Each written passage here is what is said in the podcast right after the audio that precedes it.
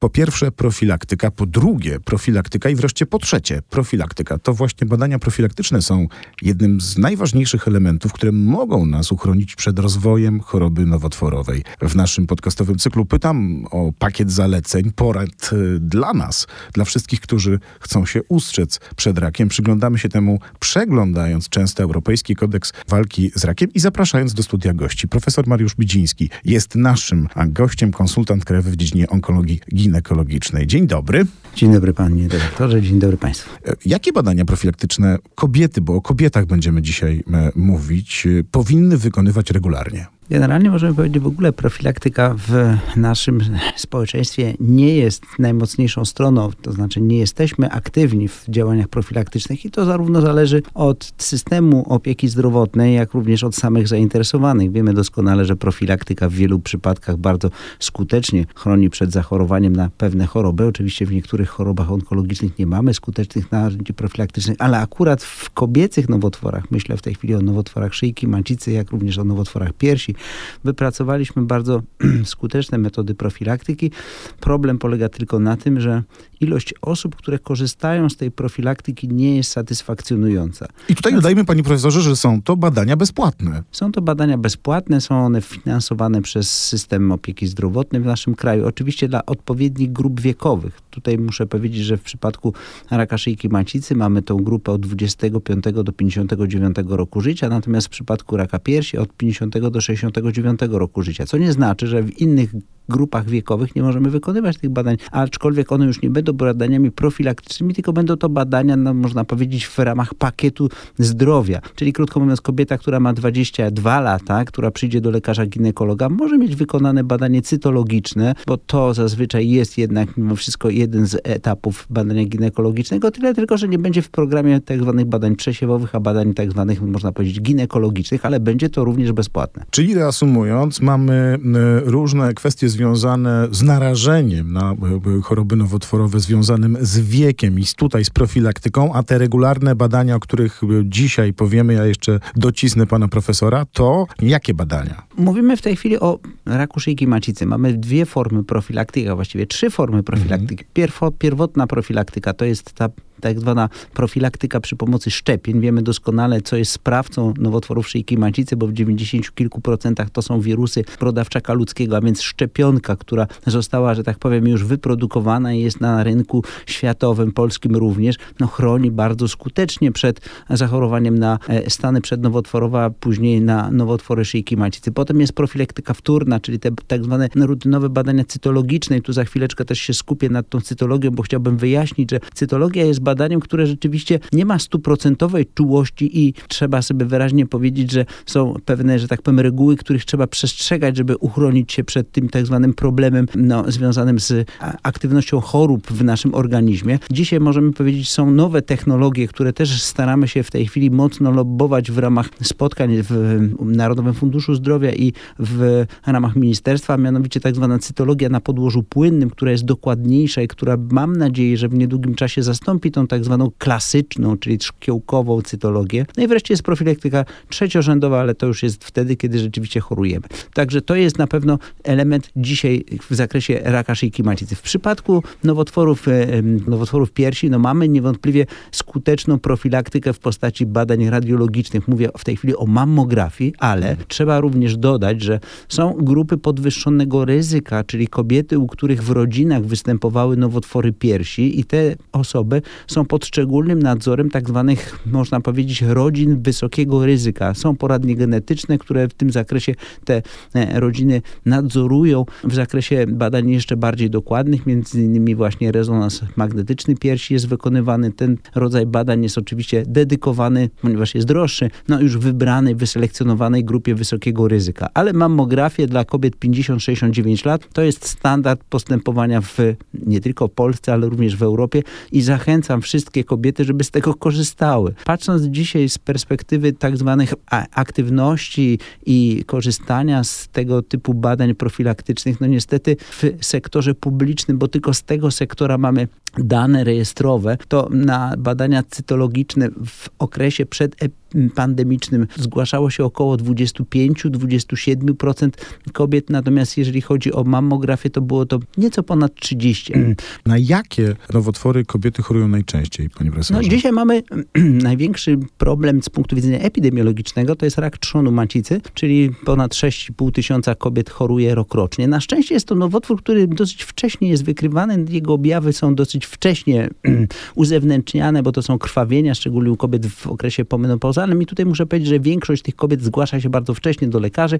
Jest dosyć e, łatwa diagnostyka, krótko mówiąc jesteśmy w stanie wykrywać większość tych chorób na wczesnym etapie rozwoju i w związku z tym skuteczność leczenia w tym zakresie jest bardzo wysoka. Oczywiście nie chcę powiedzieć stuprocentowa, ale ponad 80% kobiet jesteśmy w stanie rzeczywiście wyleczyć i dać im szansę na dalsze aktywne życie, zarówno zawodowe, jak i życie społeczne. Drugim problemem to jest oczywiście no, ten wspomniany rak szyjki macicy. No tutaj statystyki nasze są niestety, ale bardzo kiepskie, jeżeli chodzi o statystyki w ramach nawet Europy. Cała ta Europa centralna, wschodnia na pewno, ma w tym zakresie bardzo słabe, że tak powiem, e, elementy, jeżeli chodzi o wykonanie tych badań profilaktycznych, o działalność akwizycyjną w tym zakresie i zgłaszalność. No i wreszcie trzecim problemem, bardzo trudnym problemem dla systemu jest rak jajnika. Ten rak jajnika przez wiele lat był no, tak nazywany popularnie cichy zabójca.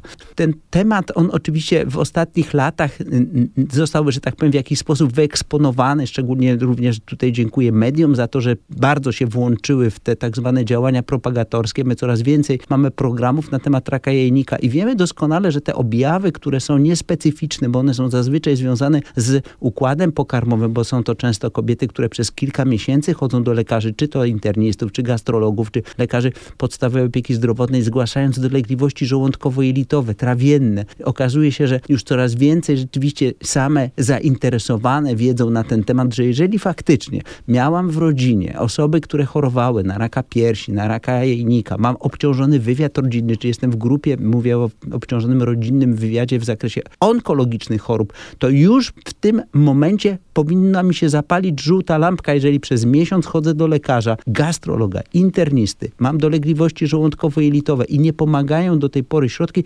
pójdźmy również do lekarza ginekologa, bo może się okazać, że tam jest ten tak zwany element, no, który daje te wszystkie, że tak powiem, kłopoty. W związku z tym, krótko mówiąc, ta edukacja, jeszcze raz powtarzam, edukacja zarówno środowiska medycznego, bo tutaj też pracujemy z lekarzami rodzinnymi, żeby ich w jakiś sposób wzmocnić informacyjnie i dać im rzeczywiście narzędzia strukturalne, ale również samych, że tak powiem, zainteresowanych, czyli kobiety, żeby nie bały się tych tak zwanych rozpoznań, tylko wręcz przeciwnie, żeby w sytuacji, kiedy coś się dzieje, no można powiedzieć podejrzanego, jednak mimo wszystko nie uchylały się przed wizytą u lekarzy. Dzięki wczesnemu zgłoszeniu się, jak rozumiem, do lekarza specjalisty z tymi kłopotami, w tym przypadku mówimy o lekarzu ginekologu, może nam się udać e, zapobiec rozprzestrzenianiu się choroby. Tak, tak to zdecydowanie. Rozumiem. Możemy powiedzieć, im wcześniej rozpoznana choroba, tym więcej szansy na to, że możemy leczyć bezpiecznie. Mówię w tej chwili bezpiecznie, czyli nie jakoś bardzo inwazyjnie, a jednocześnie dawać skuteczność bardzo wysoką. Jeszcze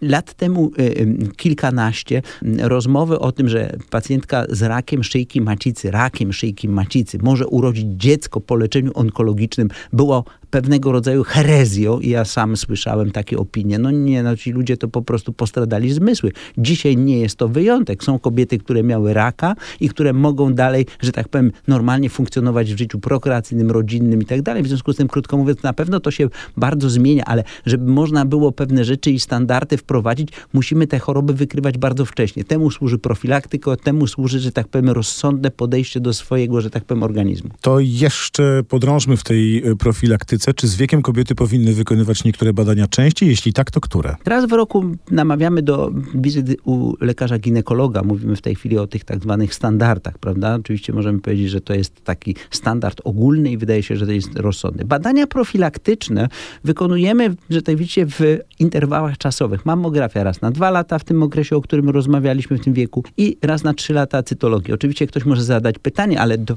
nie warto by było chodzić raz w roku na badania cytologiczne albo może raz na pół roku. Z punktu widzenia dzisiaj strategii, można powiedzieć, profilaktycznej, my mamy być skuteczni i efektywni w sensie finansowym. Jeżeli dzisiaj możemy powiedzieć, że rak szyjki macicy średnio rozwija się od 9 do 11 lat, średnio 10, to jeżeli nawet pierwsza cytologia będzie fałszywie ujemna, bo tak może się zdarzyć, to po trzech latach, jeżeli powtórzymy, druga cytologia zdarzy się, też będzie fałszywie ujemna. Mówię o scenariuszu już bardzo ekstremalnym. To trzecia po tych następnych trzech latach jeszcze wykryje zmianę na etapie przednowotworowym, ale żeby do, do takiej sytuacji dopuścić, no to trzeba mieć bardzo dużo mm, niefartu w życiu. W związku z tym, krótko mówiąc, wydaje mi się, że dzisiaj rzeczywiście przyjmując te założenia, które są założeniami nie tylko polskimi, ale ogólnoświatowymi, raz na trzy lata, jeżeli kobieta przyjdzie na cytologię, to daje gwarancję, że będzie bezpiecznie, że tak powiem, mogła się czuć. W przypadku mamografii mówi pan profesor o tym, że mm, i wyróżnił tą grupę 50 plus, tak ją nazwijmy. Na co tak. kobiety po 50 roku życia powinny szczególnie zwracać uwagę? No tutaj możemy powiedzieć, że ilość nowotworów w okresie, już można tak to określić, klimakterium jest coraz większa, nie tylko nowotworów ginekologicznych. To są różne choroby nowotworowe, to są nowotwory również z innych przedziałów, a więc krótko mówiąc, te osoby powinny regularnie chodzić na badania profilaktyczne do lekarza podstawowej opieki zdrowotnej. Mamy w tej chwili program prewencji 40+. Plus. Niestety nadal mimo wszystko nie wszyscy z tego korzystamy, ale warto rzeczywiście pamiętać o tym, że taki program został, że tak powiem, wprowadzony i dzisiaj każdy 40 plus obywatel w Polsce może z takiego programu w ramach podstawowej opieki zdrowotnej skorzystać. Możemy powiedzieć oczywiście, że tam zakres tych badań nie jest duży, ale sam kontakt z lekarzem, wykonanie podstawowych badań, które są rzeczywiście badaniami biochemicznymi, morfologią, może już dać jakieś światełko. No druga rzecz to jest oczywiście niebagatelizowanie objawów. Ja często spotykam się też z takimi opiniami, no dobrze, ale tam pobolował mnie żołądek, to poszłam, wzięłam sobie rzeczywiście w aptece jakiś lek, który mnie troszeczkę, że tak powiem, uspokoił, było tam przez 2-3 dni lepiej. Nie bądźmy, że tak powiem, nonszalancy w stosunku do swojego organizmu, bądźmy rozsądni. Jeżeli faktycznie chcemy być zdrowi, to musimy na to zdrowie mieć rzeczywiście odpowiednią receptę. Chodzić raz w roku na pewno na badania profilaktyczne. Rzeczywiście, jeżeli coś dolega, to też powinniśmy jednak zmobilizować się do wizyty wcześniej, a nie za późno. My często mamy też taki odruch, że a to się jakoś samo rozwiąże. No nie. Ja uczulam szczególnie osoby, które mają tak nadwagę, które mają mało aktywny tryb życia. To są osoby, u których rzeczywiście w rodzinie były występujące nowotwory i to w liczbie, że tak powiem, niepojedynczej, żeby naprawdę nie bagatelizowały pewnych rzeczy, a szczególnie po 50 roku życia. Zgłaszały się na badania, na badania profilaktyczne. To dotyczy również mężczyzn, chociażby badania kolonoskopowe. Te badania mogą uchronić przed jednym z częściej występujących nowotworów i to nie tylko kobiety, ale również mężczyzn. W związku z tym tu warto rzeczywiście z tych badań korzystać i starać się rzeczywiście wprowadzić to w tak zwany regularny rytm, a nie epizodyczny. Regularny rytm rodzinny, tak sobie jeszcze myślę. Te dwie rzeczy, o których pan profesor powiedział, e, czyli walka z nadwagą, czy też osoby mające e, skłonność do otyłości e, i to jest pierwszy element, a także mające po prostu niski poziom aktywności fizycznej. No, polecam odnalezienie bardzo ciekawych i ważnych zapisów w kodeksie europejskim, kodeksie walki z rakiem, no, które to zapisy ewidentnie pokazują, że to są te dwa elementy, na które A, trzeba zwrócić uwagę i starać się te rzeczy zmienić. A powiedziałem o tym kontekście rodzinnym nie bez powodu, bo tak sobie myślałem, słuchając pana profesora, że też jest trochę tak, że ten kontekst społeczny się zmienia. Dwóch mężczyzn rozmawia o raku szyjki e, macicy, no, więc myślę, że też e, warto mężczyznom zwrócić uwagę, którzy być może słuchają naszego podcastu, by tym osobom bliskim, mamom, partnerkom, żonom, gdzieś też o tym e, przypominali, bo to, jak rozumiem, też nasza wspólna sprawa. Ta przestrzeń też się zmieniła, dyskusji na ten temat. Zdecydowanie. Znaczy ja muszę powiedzieć, że w moim, że tak powiem, e, takim powiedziałbym odbiorze społecznym też bardzo dokonały się znaczące